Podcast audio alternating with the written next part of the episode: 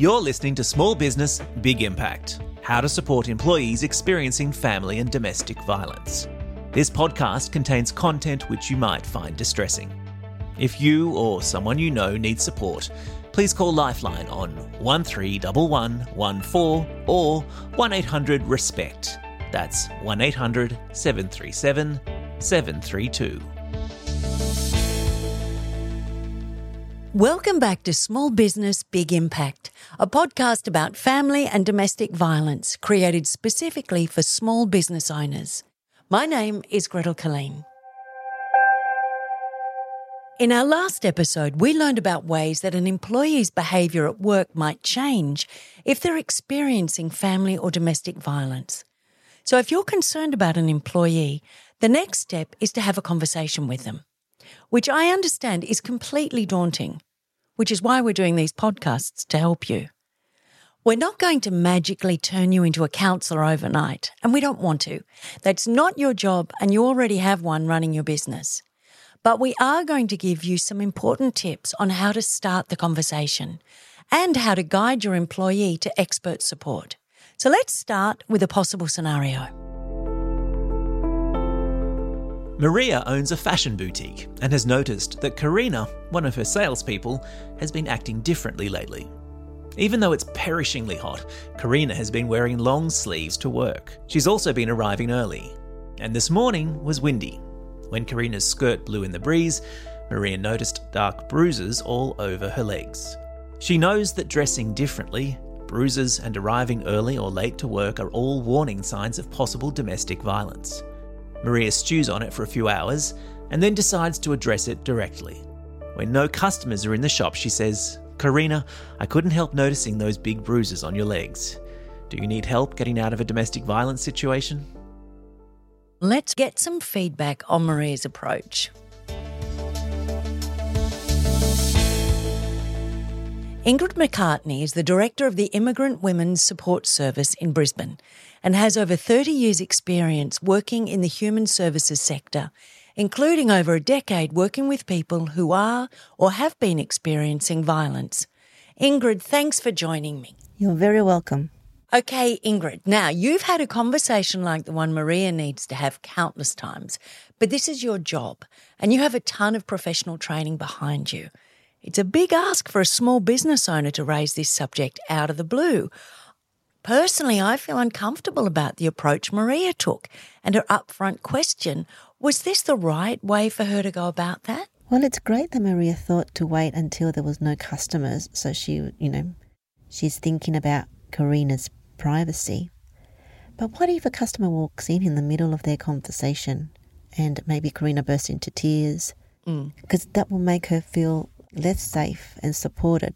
So I'd, I'd have the conversation before the boutique opens, and then I'd want to go there more gently. So I'd be saying something like, Karina, I've noticed that you've been turning up really early lately.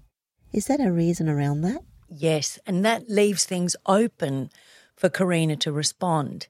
Let's say she says something like, Oh, yes, the bus schedule has changed, because she may fear that her job is at risk, or she may also not have acknowledged that she is experiencing domestic violence. So, what if she gives a reasoning for being late? How could that be navigated? So, I would say something like, I'm concerned I saw some bruises on your legs, and you've been acting a little bit different lately. Right. You don't need to talk to me about it, but I do care about you and I do care about your safety. Mm-hmm. You're an amazing worker. You always meet your targets, and customers love you. I'm here for you if you need some support. Well, that approach sounds a lot more natural, but I am curious why did you talk about Karina's work when you're actually trying to have a conversation about domestic violence? I talked about her work because I would want to validate her work. One of the things that we do know about domestic and family violence is that the abusers slowly tear away at the self esteem of the person, in this case, Karina. So the last thing I want to do is to pile a lot of negativity upon her performance. Instead, I want to let her know that she's admired for her work. Okay, this is all making sense. So you're finding a private time and place to talk. You're validating Karina as an employee, and then you tell Karina what you've noticed the bruises on her legs. The word noticing is really important, Gretel, Mm-hmm. because it's giving her my observations without judgment. So I'm owning that. It's my observation. I see that you have bruises on your legs. Are you okay? And it's really important to make sure that you do this in a calm way when you deliver that message to someone. Yes, because you don't want Karina to feel trapped by you and your questions, also. I can imagine it can go one of two ways. Karina tells you something is going on, or she denies it and says everything's fine. Let's start with the second scenario. She says, Honestly, I'm absolutely fine. I've started kickboxing, for example, and the bruises are from that.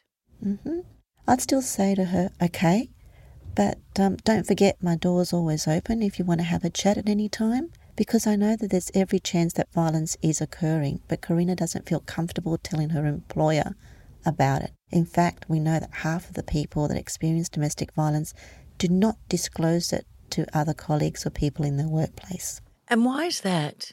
Oh gosh, Gretel, there's lots of reasons why that could be. One of the big ones is, though, that people are afraid about losing their job. Mm. As a business owner, I would make sure that I'd already talked to my employees about what domestic and family violence leave looks like when they start work with me to make it very clear as to what supports are out there for them. Letting a new employee know your position sounds fantastic because then they'll feel safe if this conversation is ever commenced. But how do you work that into someone's first day?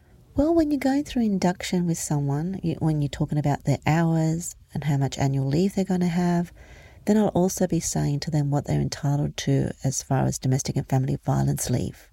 I'll make it clear that as a business owner, I will support my staff and that violence is not okay. Bear in mind, we know that one in four women are living with violence in Australia. This is a conversation that all employers need to be having with their staff. Not only if staff themselves are experiencing domestic violence, but also so they can offer support to other staff members?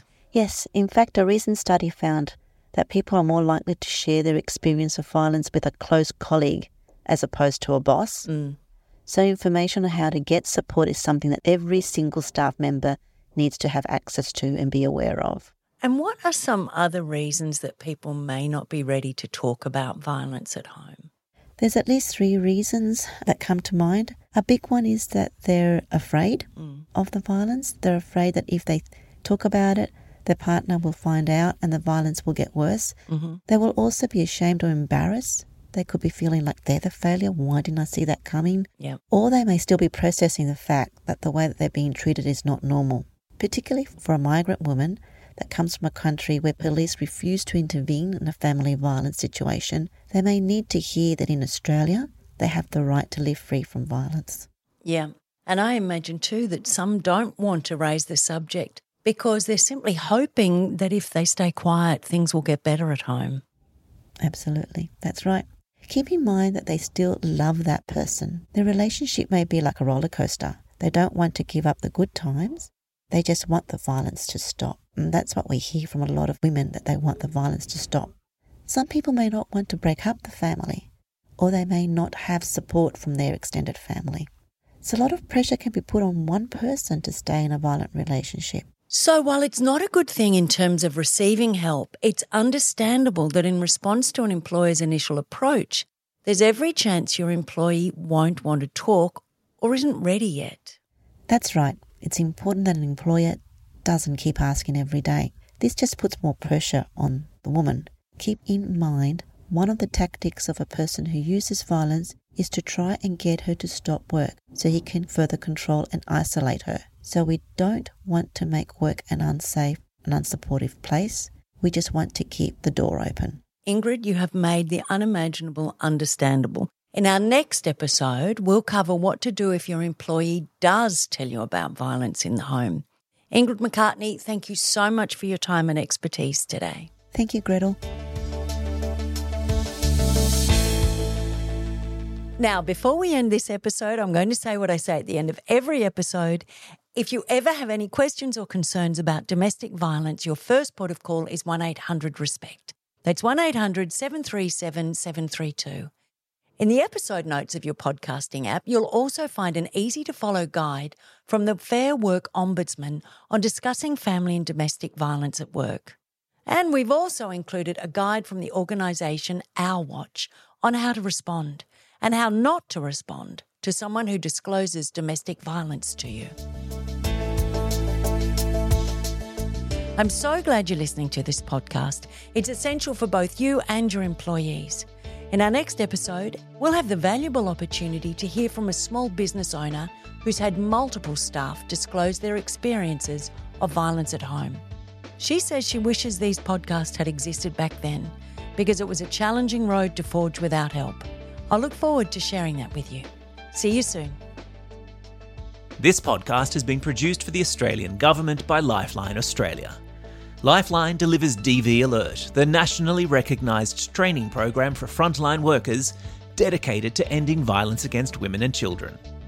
We acknowledge the traditional owners of the lands on which we podcast, as well as those on which you are listening, and pay our respects to elders past, present, and emerging.